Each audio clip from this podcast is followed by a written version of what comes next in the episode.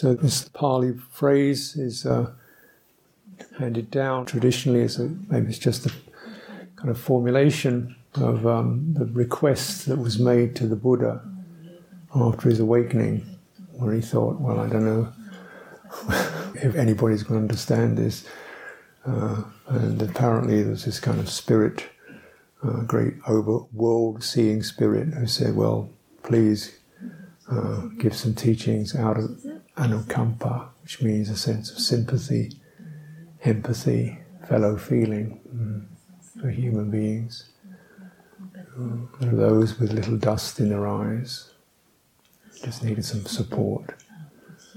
Uh, so then the Buddha felt, okay, since I've been asked, I'll do what I can. Uh, so this um, um, recognition uh, of the um, nature of the Buddhist cosmos. We use the word cosmos to represent not just the physical world, physical reality, also the psychological and spiritual reality. Uh, which also we, we're all part of, we all experience that, we experience memories and fears and aspirations and uh, insights and realizations. Mm, and, and, part of the human inheritance is that. We experience senses of fellowship, in fellowship with the planet, the earth, um, mystical experiences. A lot of this um, non material realities is sometimes dismissed or seen as just fancy, fantasy, but actually that's uh, it's the thing that keeps us alive more than you know really alive in the heart. If we don't have this, we're just organisms, you know, moving along, eating, sleeping, producing more, and dying. Not really. That's not the fullness of the human being fullness of the human being is a being who who dwells in, is inherited, inherits and participates in the, the cosmos. Mm. So, in this uh, little evocation, the spirit, one of the great spirits of the cosmos, starts saying, "What about come, bring forth, bring forth your compassion."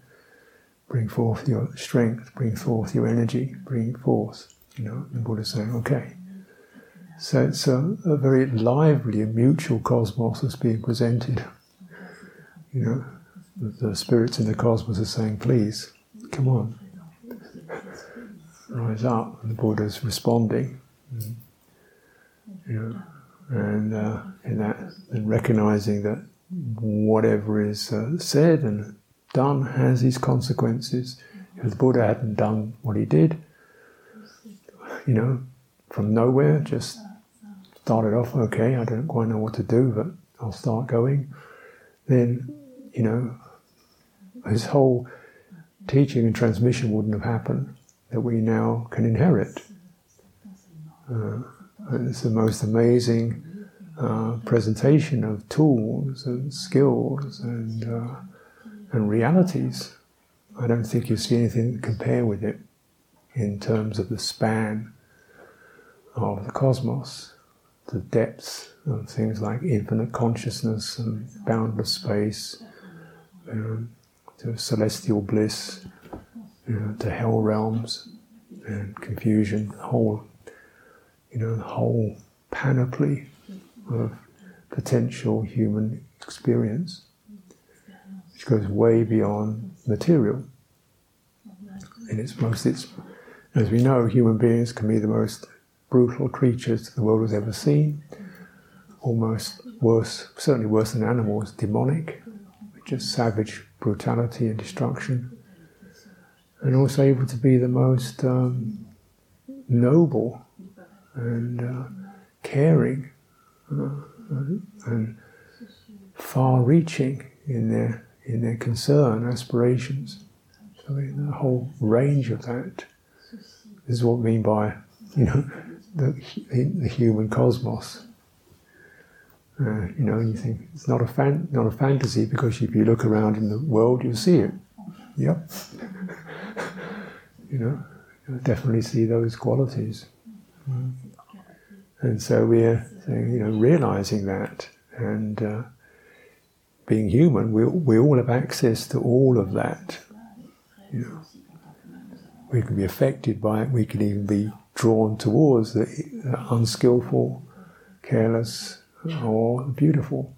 So there's a potency and a potential. And if we are drawn towards the skillful, you know what what the results will be. If we, you know, we just get that sense of purpose, yeah, far-reaching purpose. Mm-hmm. Mm.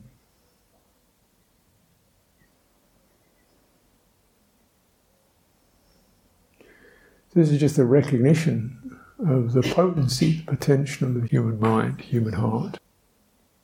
Uh, and clearly the Buddha, that term Buddha, awakened, represents the uh, highest potential. Because it can span all of that and also find liberation, freedom from getting stuck in any of it, leading, leading onwards. Yeah. So it's helping to widen our span. Mm.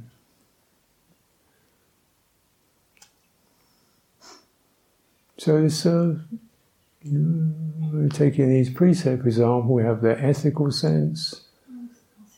As if I'm training myself steadily and purposefully in harmlessness and uh, care about my speech, when I speak, why I speak, what I'm doing with it, and train myself and. Understand a lot of what human potential is about in one few words, we can turn it one way or another. And training in that, one carries that through in one's life. If we cultivate renunciation training, it's learning to say, oh yeah, there's things I'm comfortable with, accustomed to. I assume, yeah, nothing wrong with it, no, but what's it like to just put aside things like an evening meal? Is that so? Maybe uncomfortable, but how important is is that in terms of a world of famine and uh, and greed and uh, you know enormous amounts of resources being used for no good reason whatsoever, just you know, gobbling, feeding on planet, sucking the life out of it. Mm. Can I be part of the one, that which says just enough is all I want, just enough? You know, that sense, trying to keep that in mind. Everything that material, everything material, from the clothes we wear, food we eat, everything material comes from the earth. We don't can't create any of it. Mm. Everything material comes from the earth. The earth doesn't get anything back. We take it. Mm. So this is just can we say, well, what can human beings produce? But uh, other creatures can't. We can produce morality, we can produce love, deep, wide spanning compassion, and we can produce wisdom, clarity, discernment. Why don't we do that? and really focus on that, generating that because that's our that's my offering. Yeah. Yeah. Mm. These are these are foundational themes. Mm. in a mutual cosmos. We feed it, it feeds us. We feed it our aspirations and intentions, so forth, and we derive the benefits of happiness, joy, clarity. And the material world also benefits because the less we are, you know, occupied with consuming it all, the more we care for the creatures that live on the planet.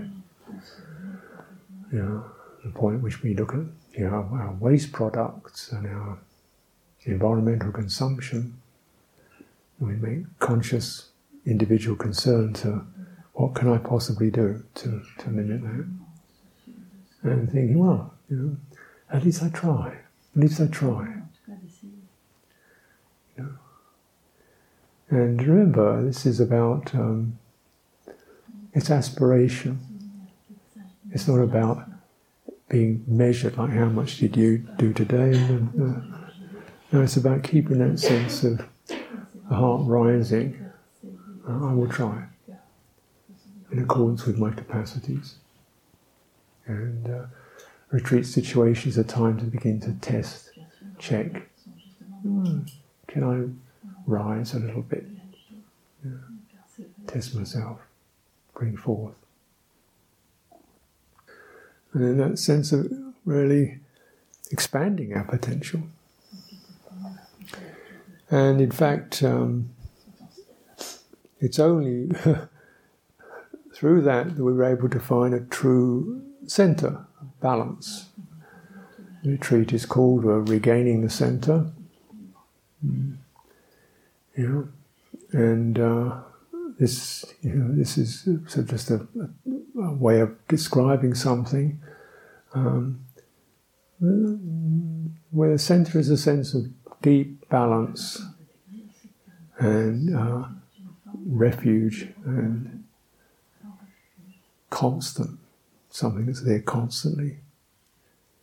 Uh, whereas untrained mind finds itself rocking, rocking around in the tides of impressions, feeling, impulses, moods, just rocking around, and people can actually lose the sense of having a clear center altogether, whereby it's just next thought is what gets followed.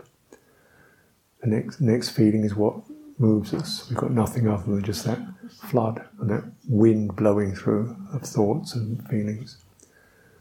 And then we're just like boats with no keel, boats with no rudder, boats with no sails, just spinning around. And then we're not really not responsible.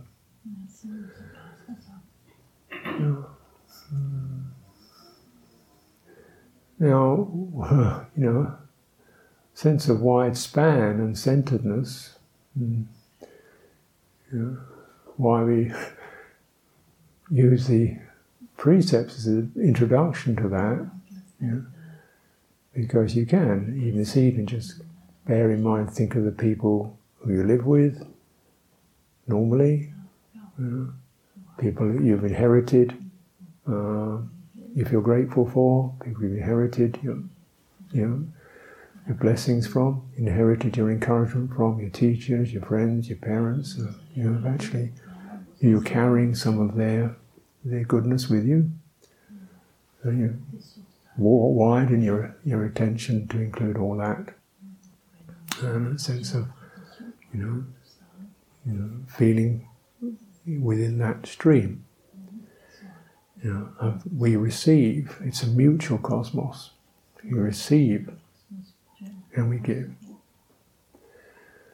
Mm.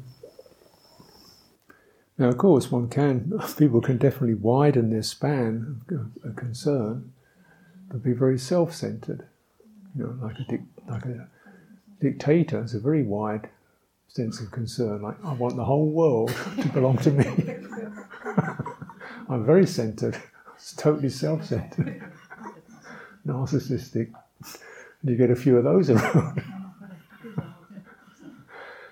so it's the quality that counts, not just the width, the quality.